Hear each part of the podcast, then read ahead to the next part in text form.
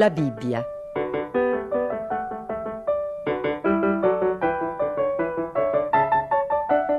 Omero Antonutti legge la Genesi.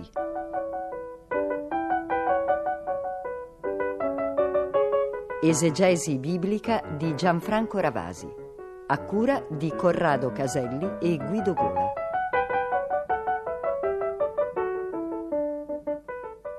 Dopo la fase lunga di lettura che noi abbiamo finora condotto nelle scorse settimane della storia di Giuseppe, nei suoi eventi più celebri, ora abbiamo dei capitoli finali davanti a noi del libro della Genesi, quelli dal 47 al 50, che riassumono in sé elementi diversi. E questi elementi diversi sono anche importanti per la storia ebraica. Noi ora ascolteremo un capitolo, il 47 della Genesi, che è, direi, quasi il punto d'approdo della storia di Giuseppe. La storia di Giuseppe ha raggiunto il suo scopo primario. Pur nella bellezza delle sue narrazioni, nella tensione delle sue scene, nello splendore dei suoi eventi, dei suoi personaggi, questa storia aveva una meta da raggiungere, che andava oltre le vicende e i colpi di scena che narrava. Gli autori della Genesi, noi l'abbiamo detto a più riprese, hanno riesumato forse un racconto indipendente e l'hanno incastonato qui nella finale, nella parte finale della Genesi, per collegare i patriarchi all'esodo dalla schiavitù d'Egitto, che è il tema del secondo libro della Bibbia.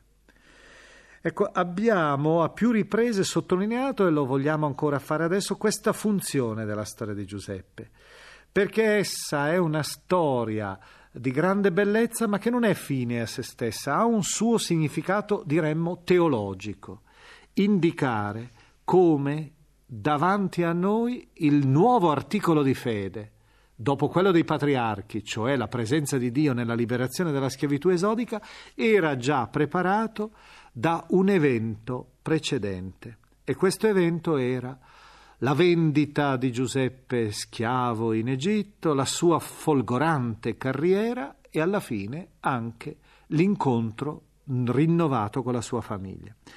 I fratelli di Giuseppe si stabiliscono, secondo l'autorizzazione faraonica, si dice nel racconto che tra poco ascolteremo, nel fertile territorio di Ramses. Ecco, l'evocazione del faraone Ramses fa pensare naturalmente a un periodo eh, storico definito, ma è probabile che l'autore voglia usare, usi un'espressione anacronistica. Ramses è il nome di faraoni che sono vissuti eh, nel XIV-XIII secolo, appartengono sicuramente a un periodo successivo rispetto agli eventi che ora si stanno narrando, per cui possiamo dire che l'evento è precedente, ma questo evento, l'evento di Giuseppe, è precedente all'ascesa al trono dei Ramessidi, però in sé l'autore ha voluto con questa nota ricordarci che poi quando Israele uscirà dall'Egitto, proprio sotto i Ramessidi, sotto Ramses II, probabilmente il suo successore, ci sarà un legame col punto di partenza. Quindi ancora una volta avremo la connessione tra i due eventi, l'evento dei patriarchi e l'evento dell'Esodo. L'amministrazione di Giuseppe viene ora descritta in modo molto particolareggiato, si descrive in pratica la figura politica di Giuseppe in tutta la sua attività, soprattutto durante il celebre periodo della carestia, quel periodo che era in pratica quasi come il grande spettro che stava all'orizzonte di tutto il racconto e che aveva mosso tutti i protagonisti del racconto. Ora si sentirà nell'interno della lettura quasi come una specie di ritratto della vita politica egiziana. L'attività faraonica è eh, rispecchiata nell'interno delle scelte politiche di Giuseppe, la politica di questo popolo che è sempre stato un popolo di straordinaria grandezza, non solo dal punto di vista artistico, ma anche dal punto di vista politico.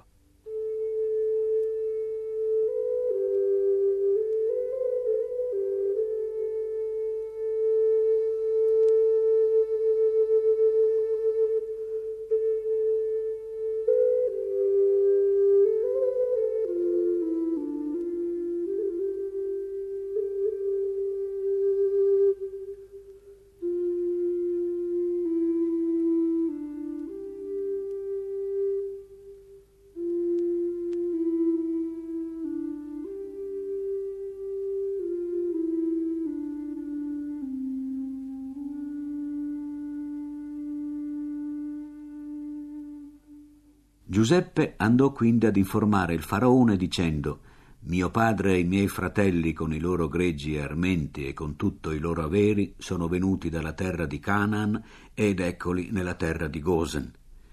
Intanto dal gruppo dei suoi fratelli egli aveva preso con sé cinque uomini e li presentò al faraone.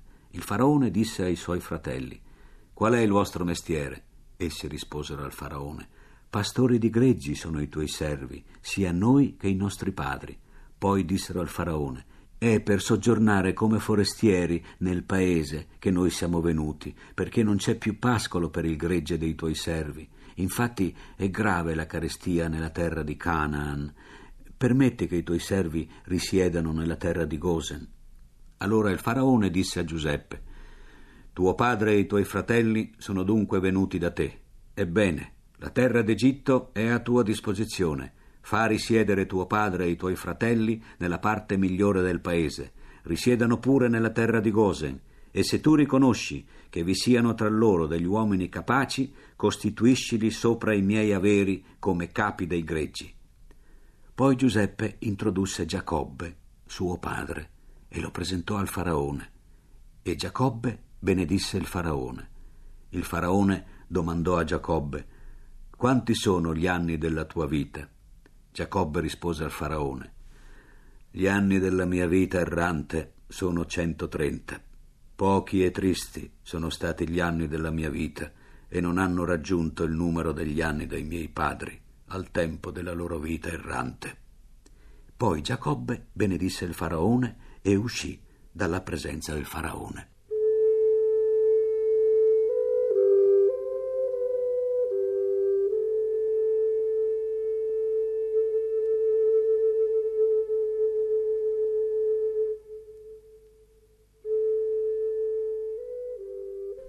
Giuseppe fece risiedere suo padre e i suoi fratelli e diede loro una proprietà nella regione d'Egitto, nella parte migliore del paese, nel territorio di Ramses, come aveva comandato il faraone.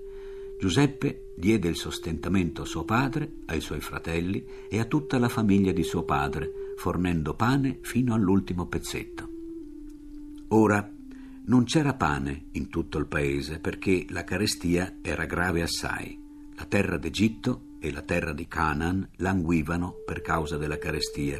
Così Giuseppe ammassò tutto il denaro che si trovava nella terra d'Egitto e nella terra di Canaan, come prezzo del grano che si comperavano. Giuseppe consegnò questo denaro all'erario del faraone.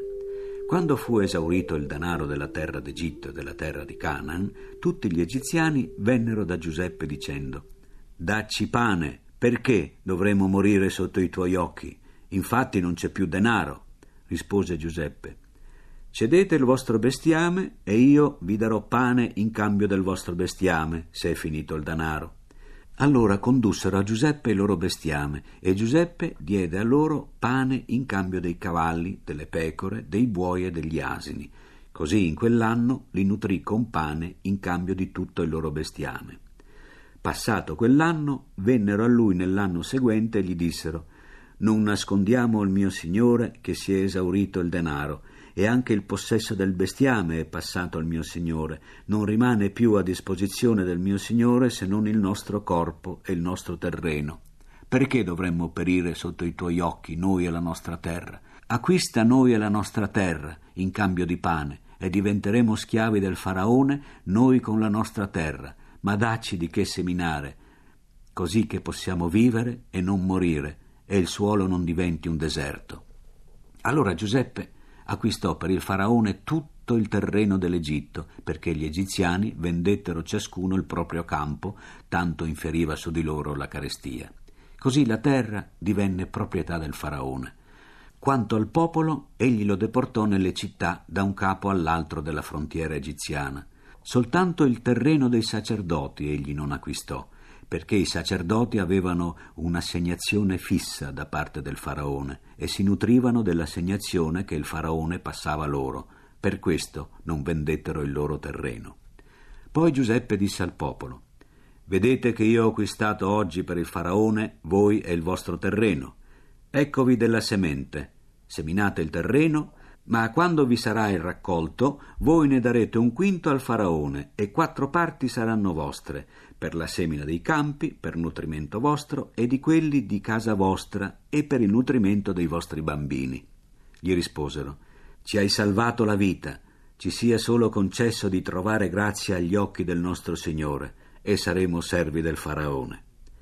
Così Giuseppe fece di questo una legge che vige fino al giorno d'oggi sui terreni d'Egitto, per la quale si deve dare la quinta parte al faraone.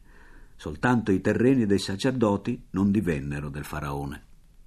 Intanto Israele si stabilì nella terra d'Egitto, nel territorio di Gosen, ebbero dei possedimenti e furono fecondi e si moltiplicarono assai. Giacobbe visse nella terra d'Egitto diciassette anni e i giorni di Giacobbe, gli anni della sua vita, furono 147. Quando fu vicino il tempo della sua morte, Israele chiamò suo figlio Giuseppe e gli disse Se ho trovato grazia agli occhi tuoi, metti la tua mano sotto la mia coscia e usa con me bontà e fedeltà. Ti prego, non seppellirmi in Egitto.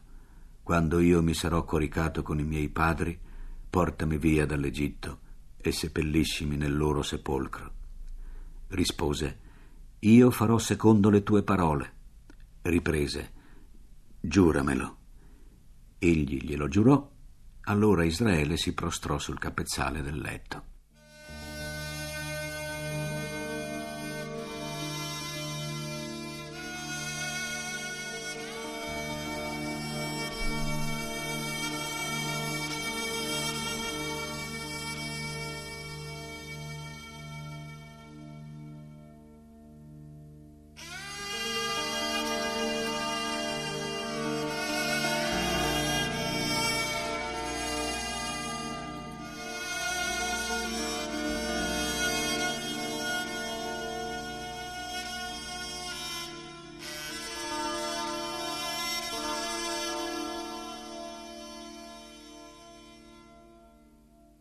Il racconto che tra poco ci verrà proposto ha al centro un evento abbastanza curioso. Giuseppe ha due figli. Questi due figli si chiamano Efraim e Manasse. Questi figli verranno adottati dal nonno, cioè da Giacobbe, padre di Giuseppe. Giacobbe, adottando i due figli di Giuseppe, li equipara perciò ai suoi figli e quindi ai capostipiti delle tribù di Israele, perché sappiamo che i dodici figli di Giacobbe hanno dato origine alle dodici tribù. Ora, le tribù di Efraim e di Manasse, i due figli di Giuseppe, avranno una funzione di grandissimo rilievo nell'interno della storia futura. E allora ecco che Essi vengono in un certo senso adottati da Giacobbe perché abbiano ad espletare la funzione di capostipiti tribali come i suoi veri figli. E questa ragione è naturalmente una ragione di tipo storico. Eh, dicevamo prima, queste due tribù erano importanti, soprattutto la tribù di Efraim era la più importante. Sarà anzi questa tribù a capo di una vera e propria struttura politica autonoma rispetto a Gerusalemme. Infatti, alla morte di Salomone, il grande regno unito di Salomone si frantumerà in due regni. Uno di questi due regni avrà per capitale Gerusalemme sarà il regno di Giuda. L'altro invece, che in futuro avrà poi la capitale in Samaria, sarà il regno di Efraim, o regno di Israele, o regno del nord che avrà come vessillo proprio questa tribù, come tribù asse centrale attorno alla quale si svolgerà un po' tutta la vicenda politica, la vicenda di questo regno. Ebbene, la benedizione ereditaria quasi, segno di investitura solenne, anche come adozione, che Giacobbe impone ai due figli ha una curiosità un particolare. Le mani di Giacobbe si posano sul capo dei due figli, ma non si posano nella logica delle cose, la destra sul capo di Manasse e la sinistra sul capo di Efraim. ma si pone invece in maniera incrociata. La destra andrà su Efraim, che è il figlio minore, e la sinistra su Manasse. Sappiamo che la destra è segno di prestigio, di autorità.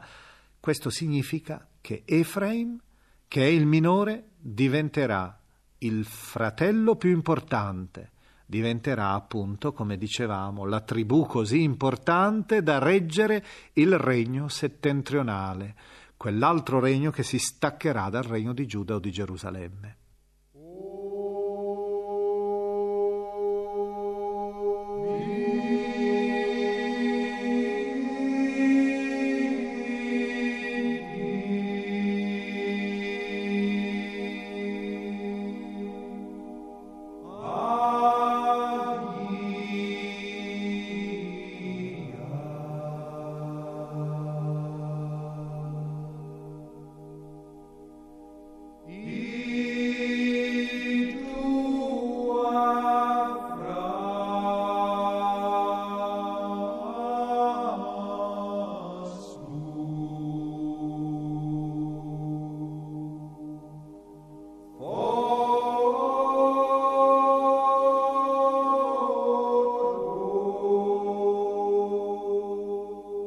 Dopo queste cose fu riferito a Giuseppe.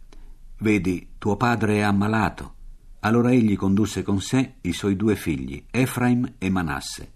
Lo riferirono a Giacobbe e gli dissero, Ecco tuo figlio Giuseppe è venuto da te. Allora Israele raccolse le forze e si pose seduto sul letto. Giacobbe disse a Giuseppe, Dio Onnipotente mi apparve a Luz nella terra di Canaan e mi benedisse dicendomi, Ecco, io ti renderò fecondo e ti moltiplicherò, ti renderò una moltitudine di popoli e darò questa terra alla tua discendenza dopo di te, quale possesso perpetuo. Sicché ora i tuoi due figli che ti sono nati nella terra d'Egitto, prima che io arrivassi da te in Egitto, sono miei. Efraim e Manasse saranno miei, come Ruben e Simeone invece quelli che tu hai generato dopo di loro saranno tuoi, col nome dei loro fratelli saranno chiamati nella loro eredità.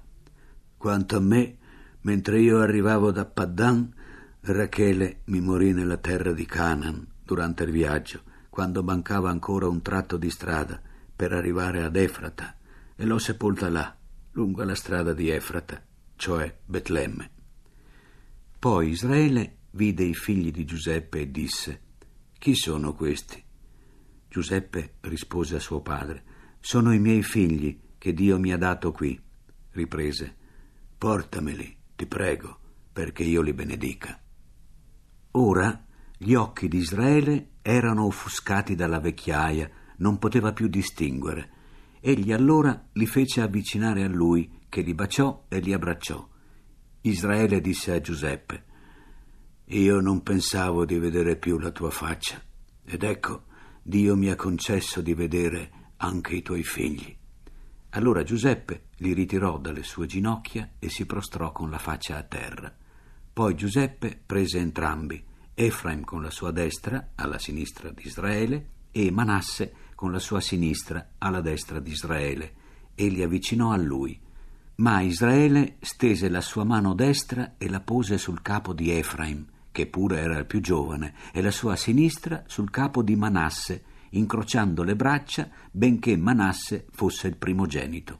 E così benedisse i figli di Giuseppe.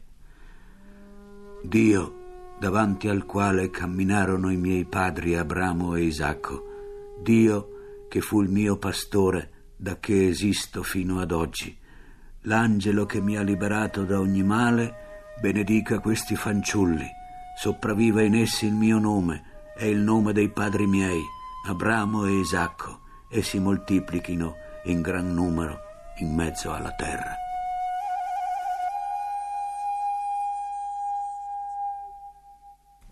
Giuseppe vide che suo padre aveva posato la destra sul capo di Efraim e ciò gli spiacque. Prese perciò la mano di suo padre per levarla dal capo di Efraim e posarla sul capo di Manasse e disse a suo padre Non così, padre mio, è questo il primogenito, posa la tua destra sul suo capo. Ma suo padre ricusò e disse Lo so, figlio mio, lo so. Anche lui diventerà un popolo, anche lui sarà grande, e tuttavia il suo fratello minore sarà più grande di lui, e la sua discendenza diventerà una moltitudine di nazioni. E li benedisse in quel giorno in questi termini. Di voi si servirà Israele per benedire dicendo, Dio ti renda come Efraim e come Manasse. E così pose Efraim prima di Manasse. Poi Israele disse a Giuseppe, Ecco, io sto per morire, ma Dio sarà con voi e vi farà ritornare alla terra dei vostri padri. Quanto a me, io do a te, in più che ai tuoi fratelli, un dorso di monte ch'io tolsi dalle mani degli Amorrei con la mia spada e il mio arco.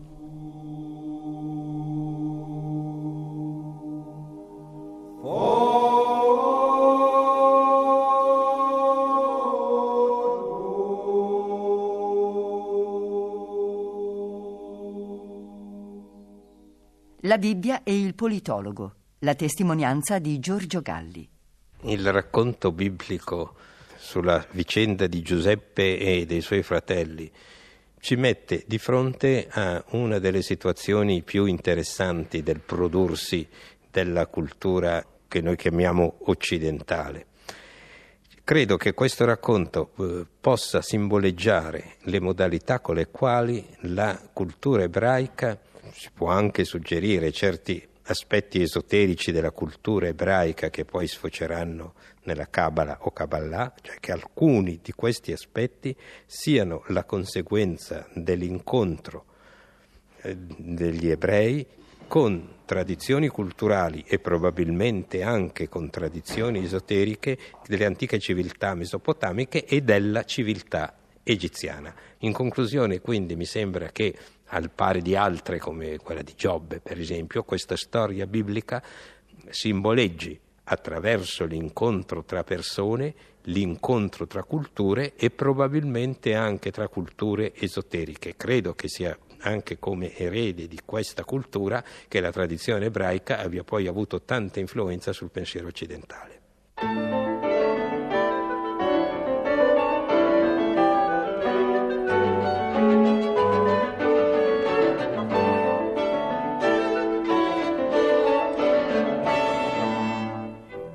Abbiamo trasmesso la ventitreesima puntata di La Bibbia, esegesi biblica di Gianfranco Ravasi, lettura di Omero Antonutti, da La Bibbia di Famiglia Cristiana, nuovissima versione dai testi originali, edizioni San Paolo.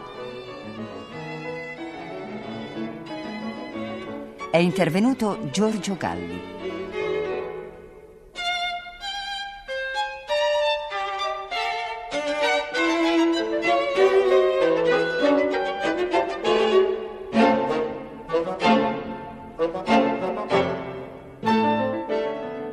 Consulente musicale Nicola Pedone. Collaborazione tecnica Bianca Maria Bezzeccheri. Coordinamento Lucia Maroli Ponciroli.